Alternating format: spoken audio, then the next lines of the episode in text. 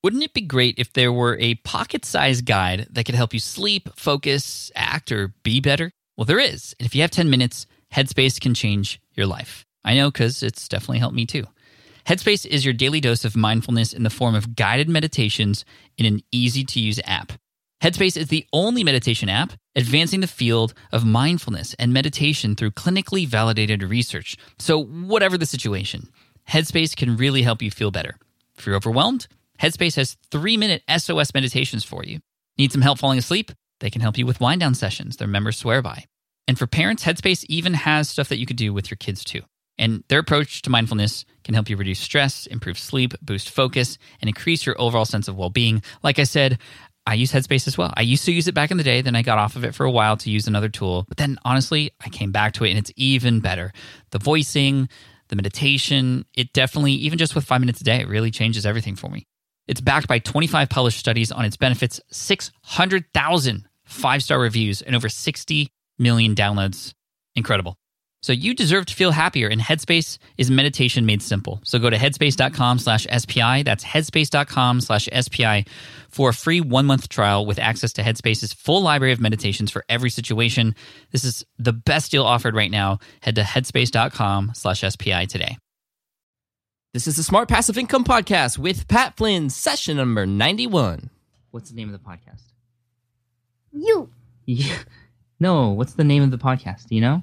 Tell tell everybody what, what the uh, name of the show is. I don't know. It's the Smart Passive Income Podcast yeah. with Pat Flynn. Nice job, bud. Welcome to the Smart Passive Income Podcast, where it's all about working hard now so you can sit back and reap the benefits later. And now your host, forget the Audi R eight, he wants a DeLorean, Pat Flynn.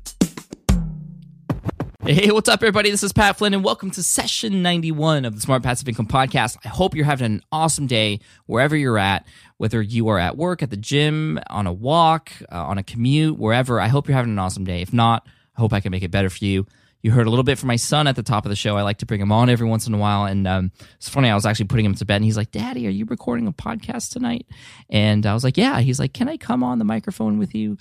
I don't know why he sounds like Marge Simpson. Um He doesn't, but anyway, uh, it's just really cool to, you know, so I brought him on to do the intro and also do a little bit of the outro, which you'll hear at the end. It's just really cool as a parent to just see him get excited about this kind of stuff and, you know, being creative and, and creating something on his own. I think it's so cool. Um, so whenever, you know, if you're a parent, you have the chance to just let your child go crazy with a microphone or a recorder or something. I mean, I remember doing that when I was like four or five. Is one some of my earliest memories were playing with a cassette recorder and just listening to myself, um, not in a sort of cocky way, but just being able to record something and then play it back later. I thought it was really cool, and I've just now made that connection from when I was four to now doing a podcast. It's actually really interesting. But anyway, getting into today's content, I'm super jazzed because the guest I have on the show today, her name is Kim from I O creative group dot com, and she shares a lot of really interesting information that I haven't really heard much about uh, at all in the online business internet marketing space. And we talk about direct marketing and direct mail marketing and things like that, things that actually happen offline, you know, sending snail mail to your customers and generating leads offline. And the and you might be wondering, well, why would you want to do that when we're online? And online is where all the lead gen happens. It's where all the interactions with the customers happen. Why would you want to do things like using snail mail?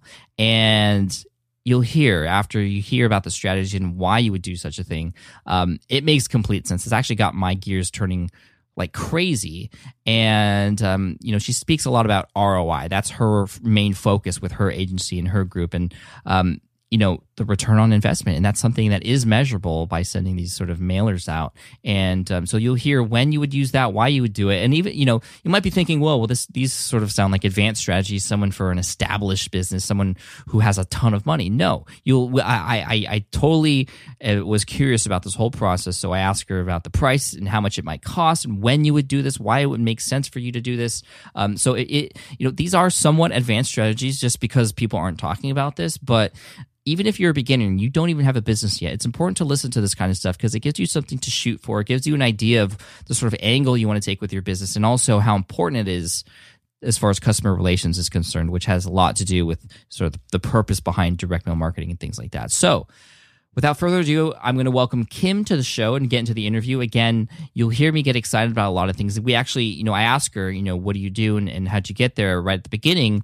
And then we get off and, you know, we talk for quite a bit of time about um, the strategy behind direct mail marketing and things like that before we even get into the, the sort of how she became an entrepreneur part, um, which we get into in the middle. So you'll hear me sort of ask a sort of Barbara Walters moment type of question in the middle of the podcast, which is really interesting. But I thought it was really important to bring out because she said, you know, she was she she had built her business and was running her own business for thirteen years, but it wasn't until four years ago that she actually then finally became an entrepreneur, and what exactly that means we get into and all that good stuff. So anyway, let's get right into the interview with Kim Walsh-Phillips from i o creative group dot com. Thanks, and I hope you enjoy.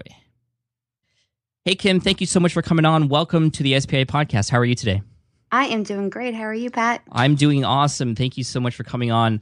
Um, you know, it's funny, when when we had our email conversations going back and forth, we both discovered that we are parents of young children, and we actually got into a conversation about Disney Junior. I don't even remember how we got into that conversation, but we talked about how Disney Junior is a brilliant example of content to marketing sales ever, like from releasing a new program to advertising it, especially when new episodes come out. Like, I'm always seeing those advertisements. Um, and then they have the the products and also the iPhone apps, and you go to the parks and there's rides to go along with it. And actually, Kim, I just came back from Disneyland myself, and I caught the Disney Junior live show. Um, it features uh, Mickey's Clubhouse, Sophia the First, Jake the Neverland Pirates, and Doc McStuffins. And I got caught by some of the parents around me who were staring at me. Or I, I caught the eye of some of the parents around me who were staring at me. You were singing along, weren't you? I, I was totally singing along. And you know what? I was totally proud of it, too. Um, oh, I have been there and have done that. But anyway, back to you, Kim. Uh, why don't you introduce yourself to the audience uh, really quick? I mean, what is it that you do now? And and give us a sort of rundown on, on how you got there.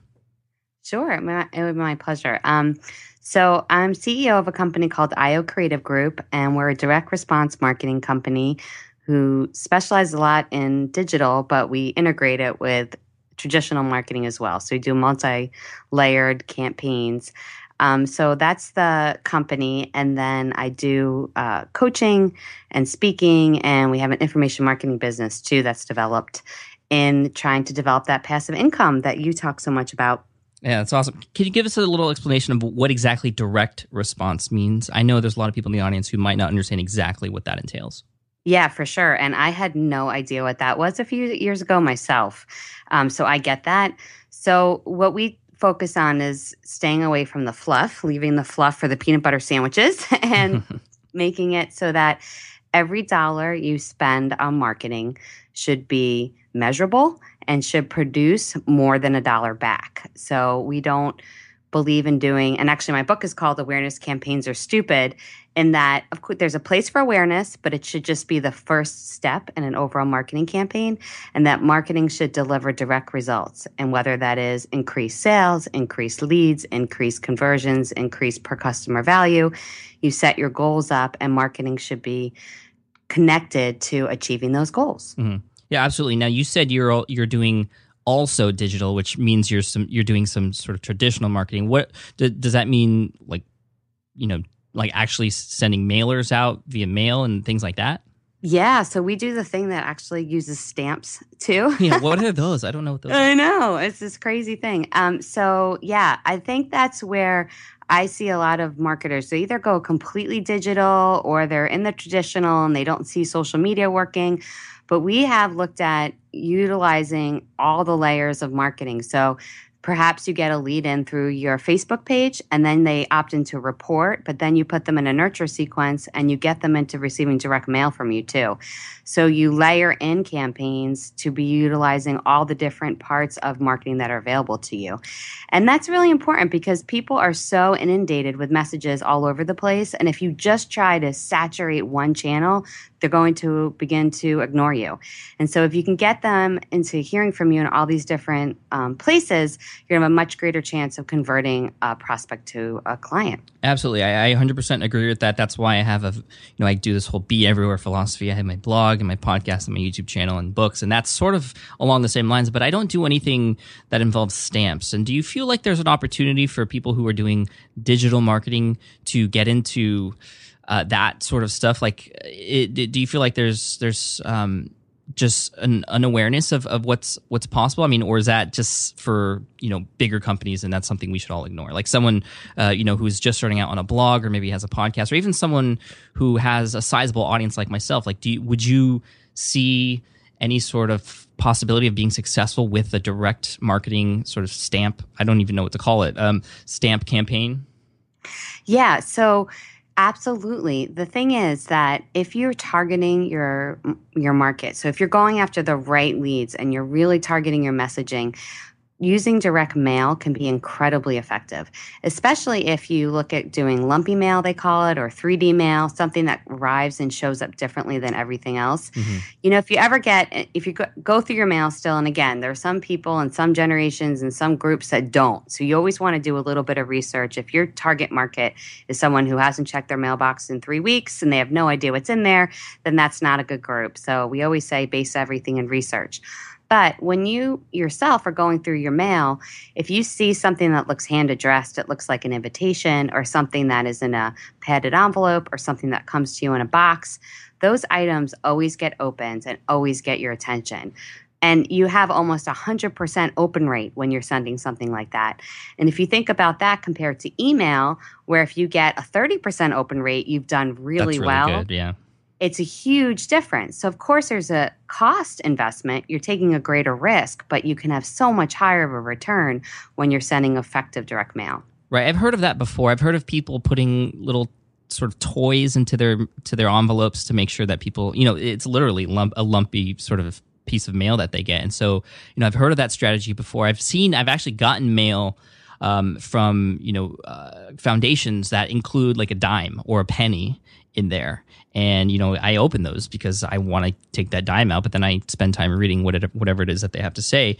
Um, as far as as, as cost, um, well, a couple things. One, um, this would mean that you would have to have a physical address of some kind. So where in the process, for the, for those of us who are doing business online, for those of us who have blogs, maybe we have products and membership sites. And if you have a membership site, I, I can definitely see direct mail marketing, um, you know, uh, in this way being very effective, especially to just stand out of the crowd and also increase retention rate over time. Um, but at some point, you have to get a physical address to do that. Um, is, is that something you collect up front, or um, would you start with the digital assets first, like email, and then at some point down the road ask for a, an address? Like, where does that, or what's what's how does that work? Yeah, sure. So you don't want to be asking for all that information up front, because that would like that would be going out to a bar and then sitting next to someone and saying, "Hey, let's get married." That's creepy and uncomfortable, right? And yeah. You don't want to do that. So you generally are going to be asking right up front just for a name and an email address, because you're giving them something of incredible value. And everything should be based in, you know, giving first and then asking. So when you're asking for their email address, and that you have that, and then you can offer another asset that could be mailed to them. So maybe it's a C D, it's a book, it's a video, it's something that physically needs to be mailed, and then you're able to collect their mailing address. That's if you want to send mailers to cold leads. But we really look at mail as being a way to increase your per customer value of your already established customer base. So you don't necessarily even need to use it in cold prospecting.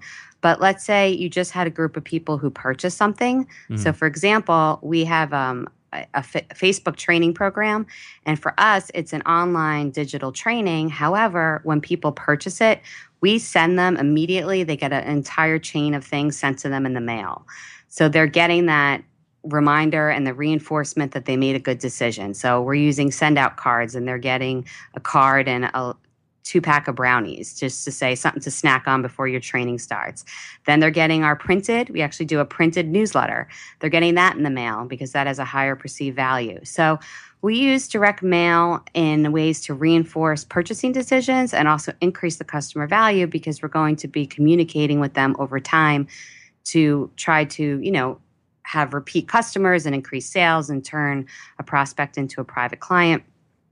And that's done in the direct mail space where they first came into us through the digital space. Okay. Yeah, I, I, I can see this information being extremely useful for people out there. And I know there's a lot of you out there in the audience who have products that you're selling, um, especially those of you who have high-end products and you'd like to tap into your existing customer base. And I've always said your best customers are your existing customers. It's so much easier to sell to, to those who you've already provided value for and who have sort of uh, given you money back for that information already. Um, so I can see Uh, you know, mailers being a great way to continue that conversation, to keep the sort of conversation going after that uh, that initial purchase, especially if if you're asking for a recurring inc- uh, payment every single month. Um, I definitely think there's something there. Now, uh, what is the cost here that we're talking about? I mean, this is really interesting to me. Um, you know, I'm going to be selling products in two thousand fourteen, and I would love to sort of incorporate mailers into, into you know, just as far as thank yous or even for collecting leads perhaps in, in one way or another. But what is what is the cost here we're talking about? And, and, and are there different types of these kinds of things that we can use? Sure. So I'm going to give you the real secret behind the scenes expense stuff.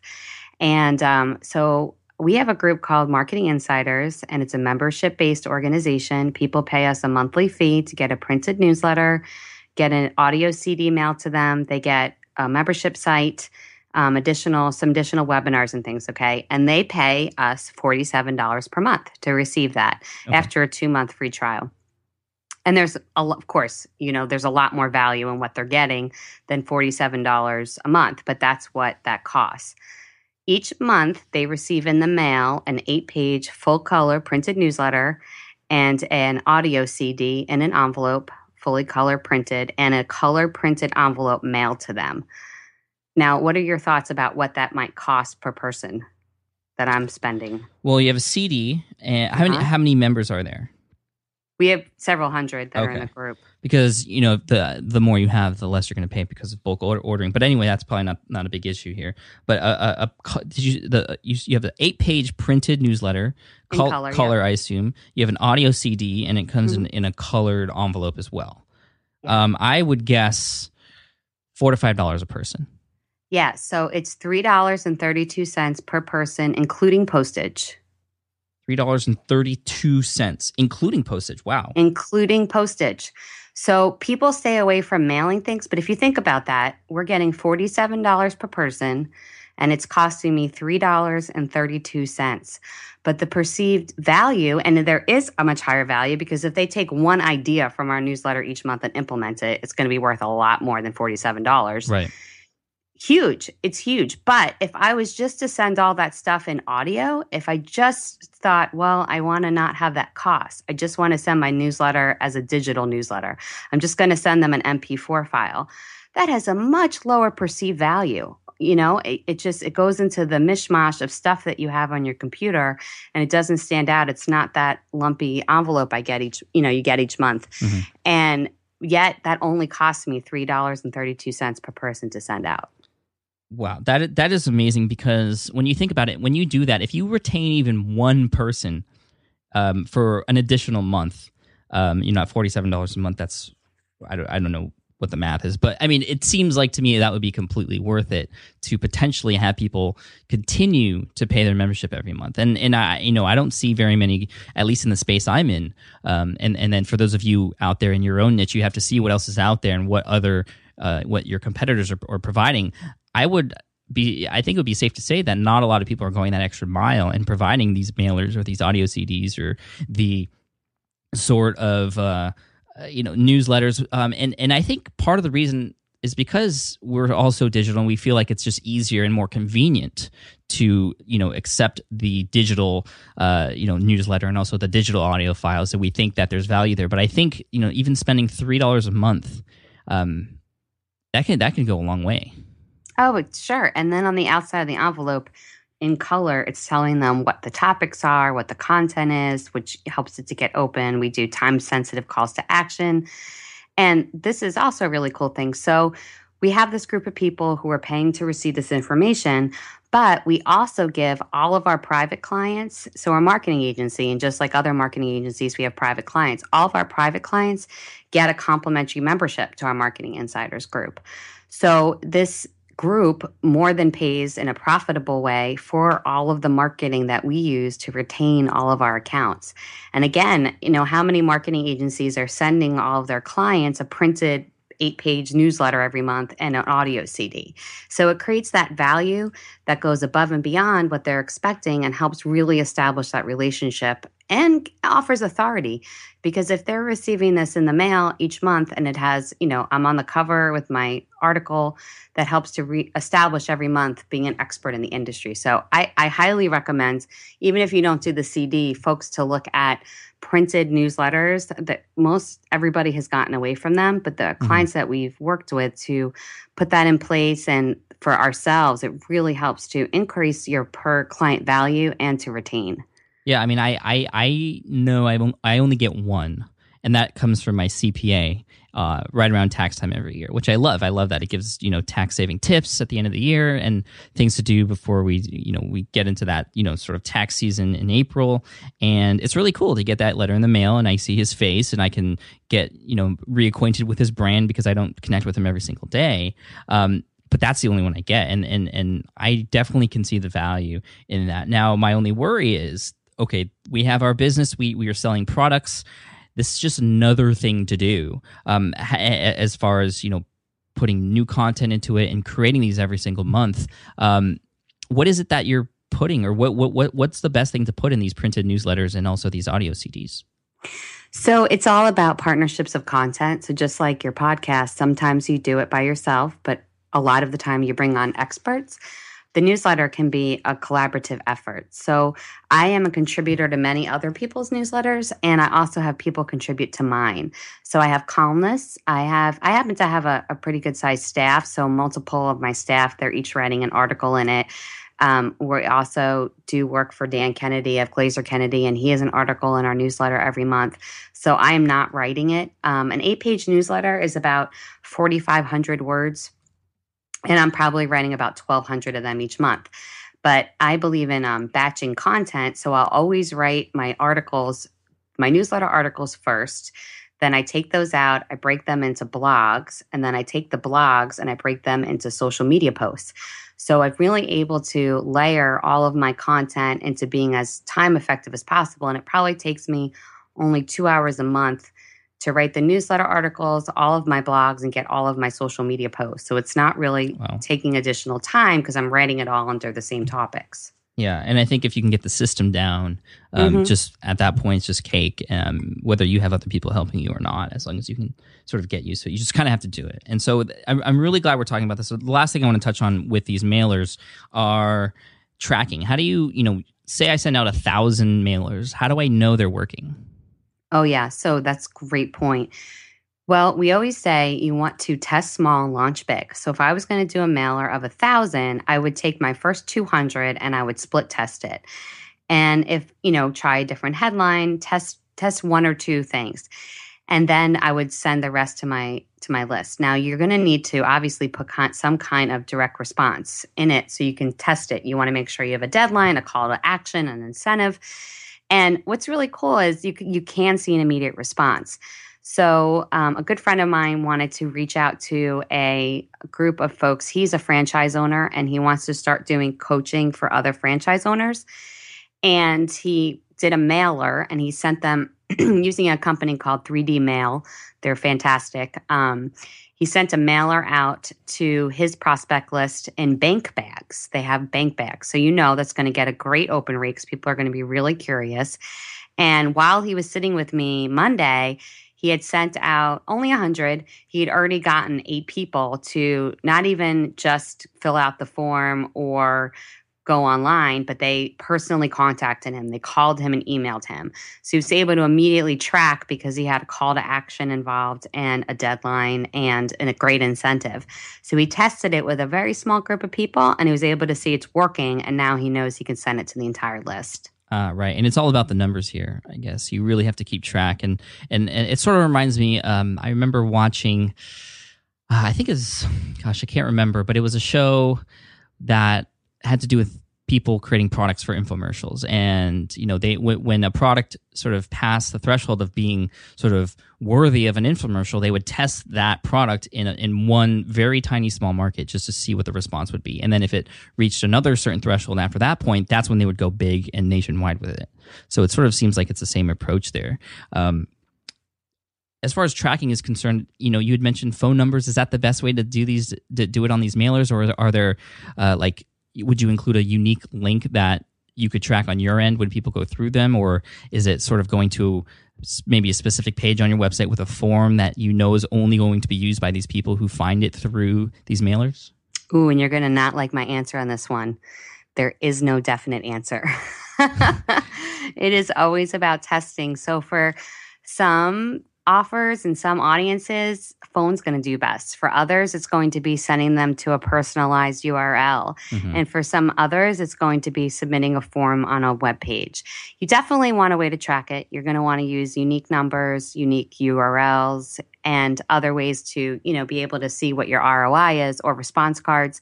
But especially if you're going to do a big mailer, so if you're going to do a thousand or more and you're investing, you know, money, real money into the program, you're going to want to test it ahead of time to see what gets you the best response.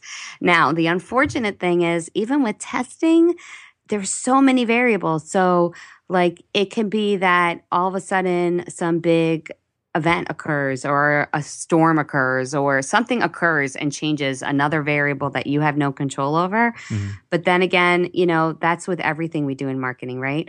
So you're giving yourself the best case scenario to still take a risk. And the only way that you're going to know your true results is to actually execute upon it. And then the next time, just change one thing and then do it again.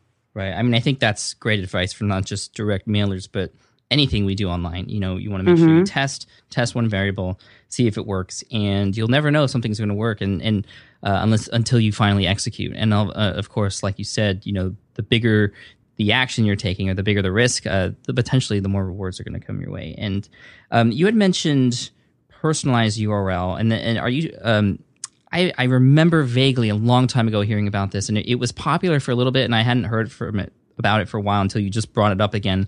Um, correct me if I'm wrong, but the, the, the, the sort of acronym, I guess, is P U R L. Um, and, mm-hmm. it, it, and, and this is a way for you to have a specific link that pretty much when people go through that link, for example, it would it would include the, the link would include like my name, for example, and then I would go through that um, personalized U R L. And when I get to that landing page, it would actually say like, "Hey, Pat Flynn, welcome. Um, thank you for checking out the newsletter," or whatever. Like it would actually say my name. Like, is that what you're talking about? Yeah, exactly. And we've seen it increase response rate more than thirty percent by using personalized U R Ls. And again, I don't. I think it, it's not as popular, not because it doesn't work, but just because it's that extra step, and we're all so busy. Um, but when you get a mailer, and even a postcard mailer, and it has your name in the U R L, well, that re- definitely increases your curiosity factor to at least go check it out. And each one of these things are just about how much more can I personalize something that's mass to get somebody to respond. And you could even test that just in email first, you know, before you do a direct mail piece, testing a personalized U R L to see if you're going to get a better response. But it's trackable, it's measurable, and then we've seen an increased response rate by using that tactic. Nice. Is that something that costs a little bit more? Like instead of doing a mailer with a generic link that goes to a specific page on my website, having a personalized U R L, is that something that costs a little bit more? It does. It's maybe thirty dollars though per one thousand people. So it's not oh, wow. okay. crazy cost. Yeah, it's a really inexpensive cost, and yet it can increase your response rate so much. Yeah, it'd be really cool to, in in in a, in a mailer that I send to, for example, my existing customers or existing members to a membership website, to have um, you know, a unique U R L for each member. And um, you know, even to a point where it uses their username right in the U R L, and then when they go to the website, it would actually generate their name based off of the username and the name that it was connected to. I mean, there's a lot of ninja things I'm sure you could do, but um, you know, before we move on from mailers, and I'm really glad we're talking about this because this is something I haven't heard about in a very long time, but I'm very interested in. I think there's a lot of people listening now. There's a lot of beginners out there. They're like, way, this is way beyond me right now, and that's okay. I mean, we're talking about a lot of different things here on the podcast every every week, but um, there's a lot of people out there who I know could potentially benefit from this and now and, and absolutely stand out in their niche using this method. How do we or who do we go to to make all this happen? As far as execution? Yes, as far as, like, if I wanted to do a mailer to the members of my membership site, where do I go?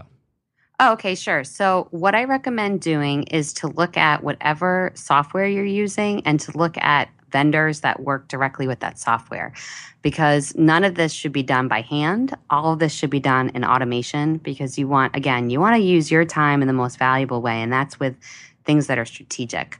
So we're Infusionsoft users, and so we use vendors who can be who can plug into our Infusionsoft account. So there's a company called Fix Your Funnel that will be help trigger, and they connect Infusionsoft with send out cards.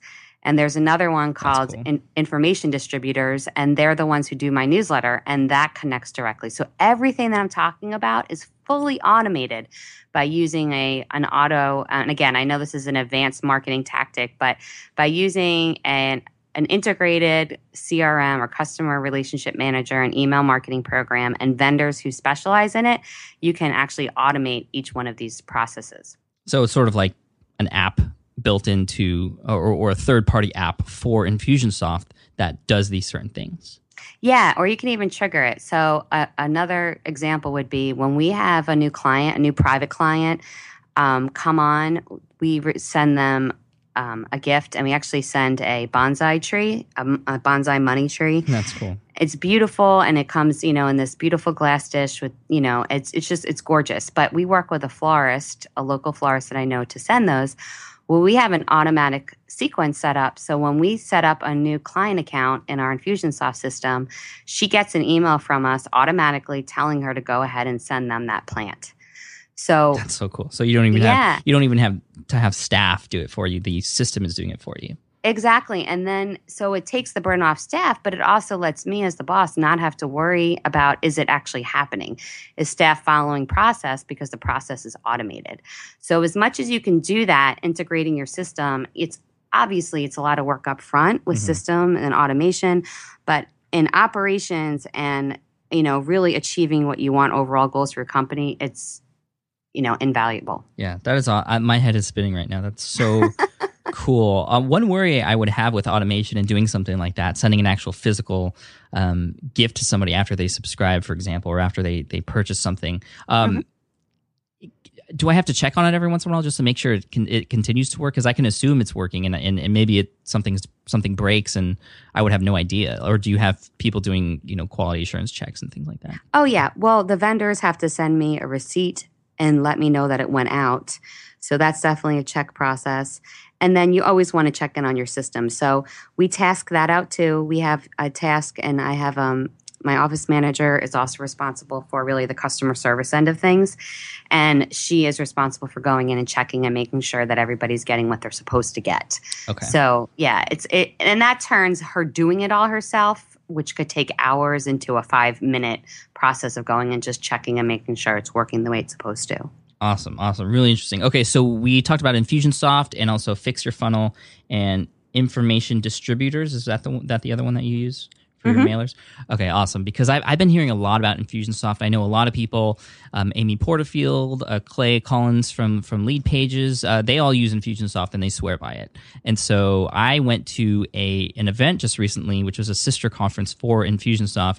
Uh, it's called PartnerCon, and I got introduced. You're the keynote. Mm-hmm. Yeah, I was the keynote there. Um, and it was interesting because I did. I don't even use uh, Infusionsoft, not yet at least, and it's something um, I'm now going to explore now that I'm going to be integrating a lot more things here in two thousand fourteen on Smart Passive Income, and because I just met all the people behind Infusionsoft, and they're all amazing. So um, thank you for giving me another reason to potentially go down that route. Here's my big tip for you on that, because we happen to be um, certified consultants who should have been at that event, but another one of our clients, which is uh, G K I C, their conference was at the same time. Huh. So we couldn't be there, but my biggest suggestion to you is don't try to do any of it yourself. That's what a lot of people are saying, because I yeah, know... Yeah, it takes way too much time. Get an expert who knows what they're doing. Get them to set it all up for you. It's completely worth the money you'll spend doing that. Yeah, I mean, not to bag on Infusionsoft, but there is a nickname for Infusionsoft that a lot of people throw around, and they say it's mm-hmm. Conf- Infusionsoft. And it was really interesting because when I was at this event, the C E O stood up and he was like, one of our goals for two thousand fourteen and beyond is to make sure that that name is history, and they're going to try and make everything easier for people, which I was, you know, I appreciated um, as someone on the outside. So anyway, um, one thing I want to talk about, uh, moving on to something else, is, is um, in, in some of our email conversations, you said that you've owned your own business for about thirteen years now, but only recently did you become an entrepreneur. Now, what do you what do you mean by that exactly? Yeah, so this is what we call the the I think it's the like the Barbara Walters moment where I get all deep and serious and personal. Um, the marketing stuff's real easy, but this is the harder stuff. Um, so um, four years ago, I um, I had just gotten married, and then a month after I got married, my husband and I had the wonderful gift of getting pregnant with my first daughter. And up to that point, I had been I had been business owner and had been running myself crazy, really doing local marketing for local companies, small accounts, and really basically being a hamster in a wheel and trying to bring in enough business to pay my staff at the same time, not, you know, pay our bills, always behind, always trying to balance the cash we brought in with the cash that I had to go out, working around the clock, networking constantly, meeting with every single prospect that wanted to talk to us. And it was killing me. And when I became pregnant, and I I knew then, it started a seed that I couldn't keep this schedule up. I couldn't physically do it. I couldn't mentally do it. And frankly, you know, when you're seven, eight months pregnant, it's really not very good for networking. Um, it's an incredibly joyous time, but you're not going to be out closing major deals. It's just not going to happen. Right, right. Um, and I needed something to change in my life. And I also knew that if I stayed home with my daughter for any length of time, I was going to lose my business, because it was completely on my shoulders to go out and spend time networking to bring any business in. And I was I was desperate, and um, I, I'm a woman of faith, and I was, you know, I prayed very hard on this. And at that time, one of my accountability partners, and I definitely, I know that you're really involved in accountability, Pat, and mm-hmm. you have masterminds, and I've always done that, um, had shared with me Dan Kennedy's direct response marketing book, and I devoured it. I absolutely devoured it. Um, I'd always been a public speaker, but I'd never sold products before when I spoke. And he said, you know, I think you should look at selling some products, and I think you should look at direct response. And that book changed everything. Um, we started to take, and the thing was, it was crazy because I read his book, I read Ron LeGrand's, I started studying him, I started studying all these different direct response marketers, Sandler Training, for sales training, and none of them, though, were talking about social media, mm-hmm. um, which we do a lot of work in because we take direct response now to social media. And I was thinking, well, can I test this stuff there? And we started testing it, and then we started getting our clients like coming to us that I didn't have to go out networking for. And I remember the first time I got one, just in my inbox. And I couldn't believe it that somebody had come to me that I didn't know, that I didn't have to actually go out and get, and thought, wow, there's something here. And we started to get more and more clients in. And then we started to being able to go after different business. And then basically our company exploded. I mean, it's been incredible. Um, we're no longer focused on the local market. We work with companies now around the world. Our clients include those that I learned from. I now have, you know, Sandler Training is now a client, G K I C and Dan Kennedy, Ron LeGrand, ChemDry, all these companies that, you know, I, if you had told me five years ago this is who your clients would have been, I would have thought, yeah, you're crazy. Um, because we were able to find a way to make direct response work. And I'm not, I'm, I'm saying that in a way to say uh, this isn't a lesson in direct response. It's more in a, something needed to change. And I think what I shared with you was that it was this aha moment that I was basically feeling like I was being tortured, right? So I was a victim, and that I felt like I was trapped in a business that was suffocating me, and that I had to work twenty-four hours a day, and I still couldn't get where I needed to be. And basically reading that book helped me to realize that I am not I was not a victim. I completely had control over the future of my company and my business and my family and my future. And I could create what I needed it to be and what I wanted it to be. And all I needed to be willing to do was to seek something different. I couldn't keep doing what I had been doing. And then, you know, and that says, you know, okay, well, it's insanity. But the reality is so many of us do it. We keep doing the same thing. We just think if we do it harder and work more, it's going to produce different results. And that moment and that that first book showed me, you know what, there's something different I can do, and that can produce different results. And it made me see everything differently. It changed our company. It changed our revenue. It changed my lifestyle. It changed our structure and our clients. It was amazing. And um, it's it's now that I consistently look for new information and resource. And, you know, and I and I agree with too, like you've shared this before, don't overwhelm yourself with too much at one time. Mm-hmm. Which I think that too, you want to be really systematic in your absorption of too much of information, because too much is too much. But looking to, if you're really unhappy with how things are right now and working harder is not your answer, it's probably that you need to find a different way of doing what you're doing. Yeah. Uh, b- before I comment on that, um, the name of the book exactly, Dan Kennedy's book, which what was the name of that? Um, Direct Response Marketing for Non-Direct Response Companies, something along those lines, or non-direct response businesses. Yeah. Okay. And and and what was it about that book that exactly made this mindset change for you? Because it sounds like a very strategic book, but something in your mind changed as far as where you were in life and where you wanted to be. Yeah. So it is, the thing was, is that, you know, I was a marketing agency who had a back, I had a background in P R and events. And so all the stuff I was doing made my clients feel good, but I could never show them R O I. And so we would lose accounts when it came time to renew because I was the easy thing to cut from their budget. And they'd always say, Kim, we like you, we enjoy working with you, but we need to look at cutting our expenses, so you're the thing that we're, we can cut. And that book showed me, okay, well, direct response actually has calls to action and you can measure it and it can show, well, this, you spend this dollar, you get this dollar and a half back. Mm-hmm. This is the answer we needed to actually showing a return. But it also showed me um, a lot how to position ourselves a lot differently so that how we could get a higher value per customer, how we could be seen more as an expert. Um, it shared with me giving content away, how important that is to get and build trust.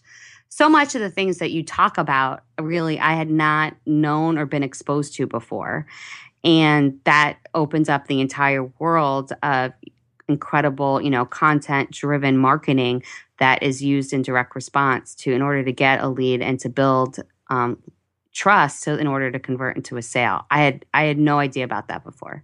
Yeah, and it's really awesome that you mentioned that it was the result of a connection you had in an, an, an accountability group or your accountability partner. And I stress mastermind groups and that whole thing so much because you can't do this alone. And there's so many other people out there with amazing things and thing and and, and, and wisdom to share and resources to share. And um, I always say that if I were if I was able to go into the DeLorean and go back into time and tell my younger self one thing that would that, that that I should do, and that that is, you know, go and talk to as many people as you can and make as many connections as you can, because those connections will help you get to where you want to be.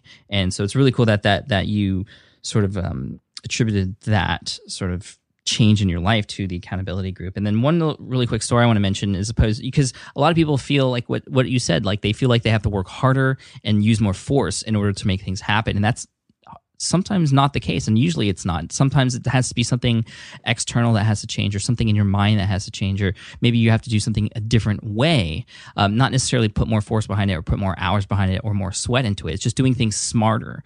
Um, yeah, say smarter. You use that, and I love that. Yeah, yeah. I mean, that's why I use it, because um, smart work is is better than, sometimes better than hard work. I mean, um, mm-hmm. but The, when I was a kid, I used to take karate, and I remember going to karate class once, and they they were doing like demonstrations on breaking uh, wood. Like all the instructors instructors were like flying over people and, you know, kicking wood and breaking it apart. Like it was so cool for all of us young kids, uh, and we were just so jazzed about it. And then the rest or the remainder of the class was we got to actually break pieces of wood.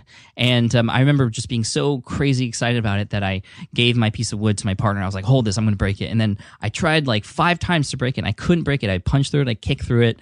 I, I put all my power behind it, and I couldn't break this little piece of wood that everyone else seemed to be able to break. And then the instructor came over. He's like, let me see, Pat, let me see what you're doing. I can see you're struggling here. Because, you know, I was okay at karate. And so I, I thought I was going to break through it, but I couldn't. And then even before I, I did my next kick, he was like, stop. And he just moved the little piece of wood that this kid was holding for me just ninety degrees. He just shifted it ninety degrees where he how he was holding it. And then I kicked through it, and then it broke incredibly easily. Because mm. when you hold a piece of wood, depending on which way the grains are going, if you're trying to kick or break it against the grain, it's going to be nearly impossible.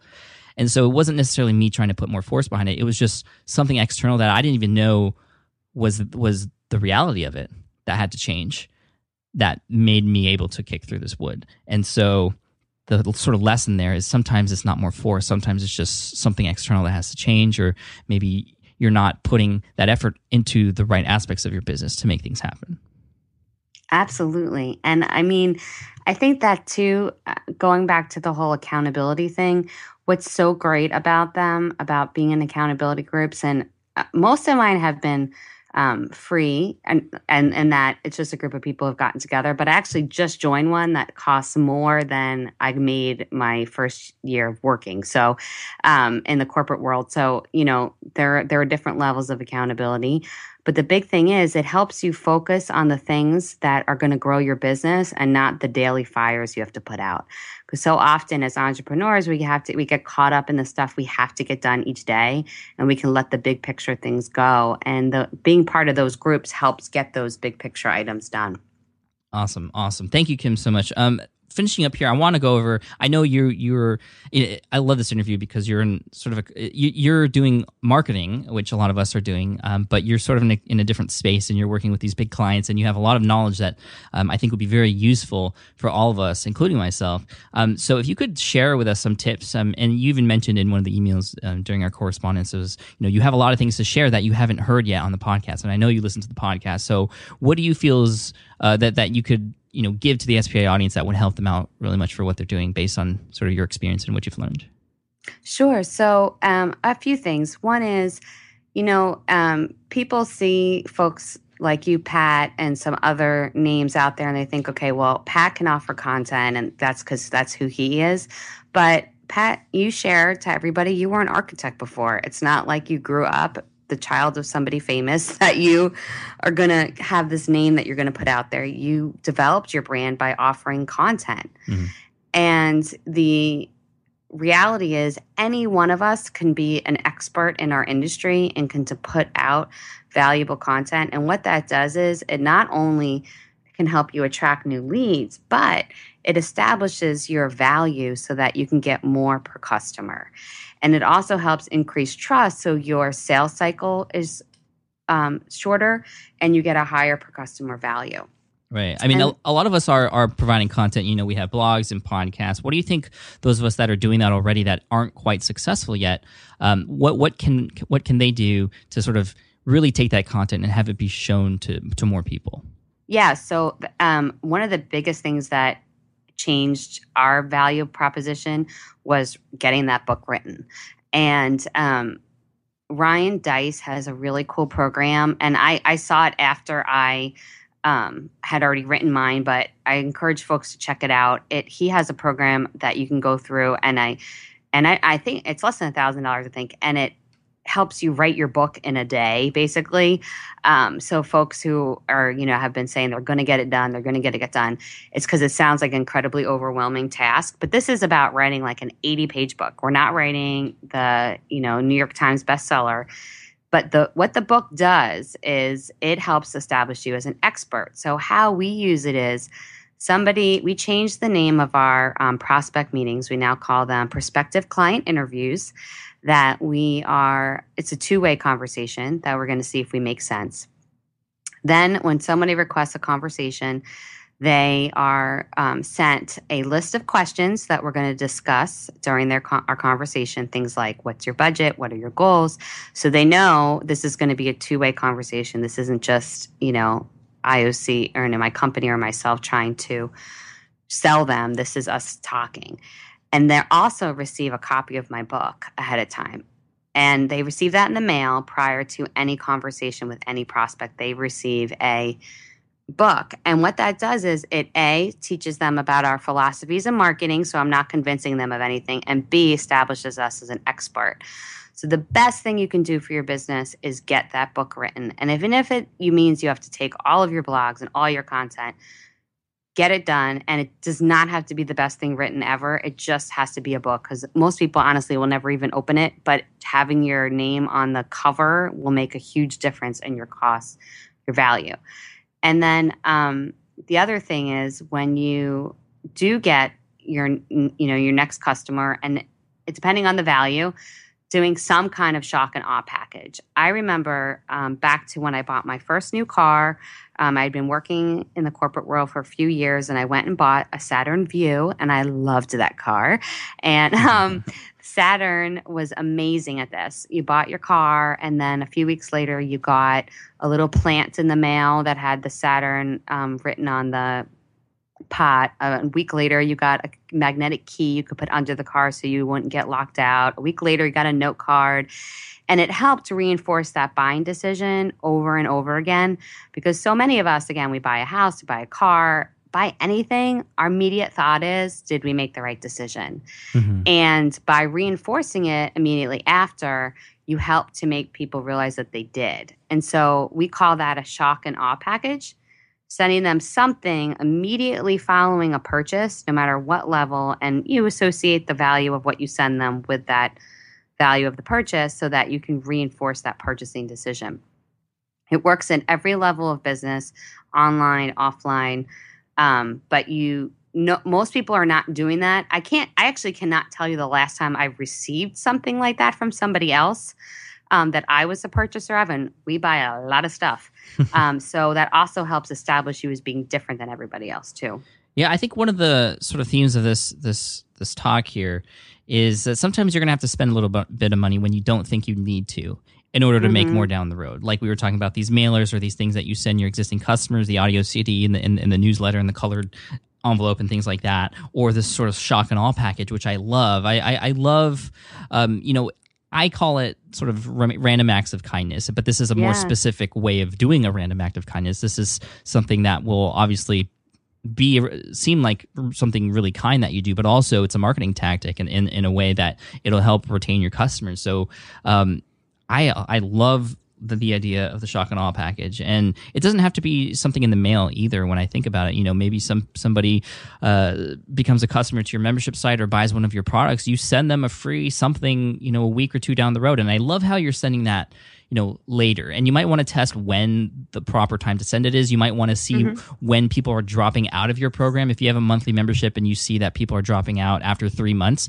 maybe the perfect time to send it is at two and a half months and mm-hmm. then track and see how much longer people are staying on. I think that would be really cool. And I think, uh, I don't remember where I heard it. I, it was a video I watched, and I think it was a video from one of the presentations at Yannick Silver's Underground seminar.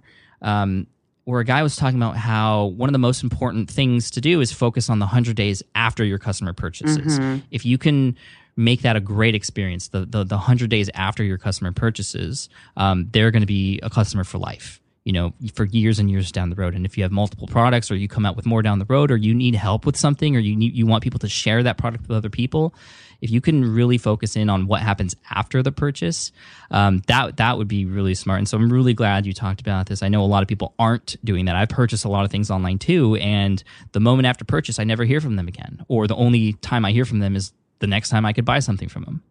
Exactly. And we have our, our F B sales funnel, which is our main product that we sell. It's our um, Facebook sales system. Um, we have a sixty-three day, so it's not one hundred, but it's a sixty-three day follow-up sequence of bonus reports, trainings, things that they get in the mail, um, all to reinforce that purchasing decision and to help establish that relationship with one of value. We're not selling anything to them during that time. They're just getting valuable content from us. I love that. I love that, Kim. And I think that's a great way to end this this podcast here. Um You know, where can people find out more about uh, you and your agency and, and what you have going on? Yeah, so I have to say I reached, you know, out to Pat because of I the incredible gift I feel like you give us all entrepreneurs well, in helping feel like we're not alone and the content we get and um, knowing the difference that all this has made in my life and my career and um, really the fact that I get to now spend time at home with my kids and have a much different life. I wanted to do the same thing. So put together a training for next week, a free, totally free training that I'm going to go through the entire prospect uh, process of prospecting and how we do our shock and awe and how we do our gifting and that whole program. And um, it's going to be on the eighteenth. And for those that are listening to this, or eighteenth of December, those that are listening to this on a replay, we'll have it up there. You know, they're listening to it after it, so you can watch it later on. But um, if you want to get information on that and the company and all that good stuff, go to iocreativegroup.com forward slash Pat Flynn. iocreativegroup.com slash Pat Flynn. Yep. Cool. Thank you so much, Kim. Um, I appreciate all the wisdom and all the advanced uh, marketing information, even just the basic stuff about mindset, all really, really important stuff. Um, I recommend everybody go to iocreativegroup.com slash Pat Flynn. No spaces, no dashes. Kim, thank you so much. Um, have an awesome holiday, and I uh, hope we can reconnect soon. Thank you. It's been an honor. All right. Thank you. Take care. All right, I hope you enjoyed that interview with Kim from i o creative group dot com. Kim, thank you so much for sharing a lot of information that I haven't thought about, um, and I know a lot of people out there listening haven't really even considered implementing into their business. So thank you for that.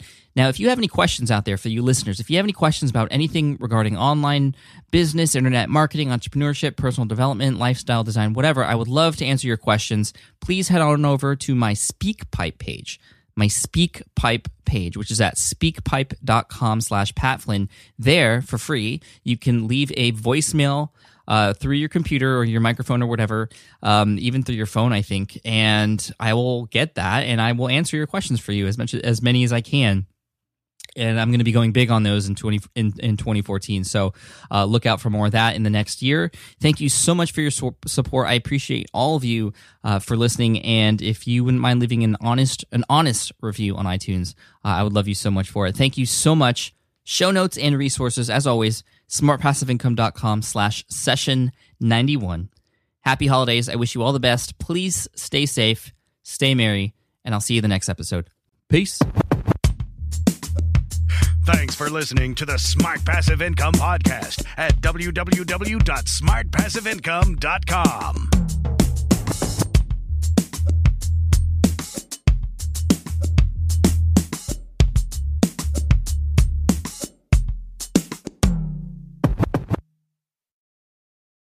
Hello? Psst. Are you there? Hello?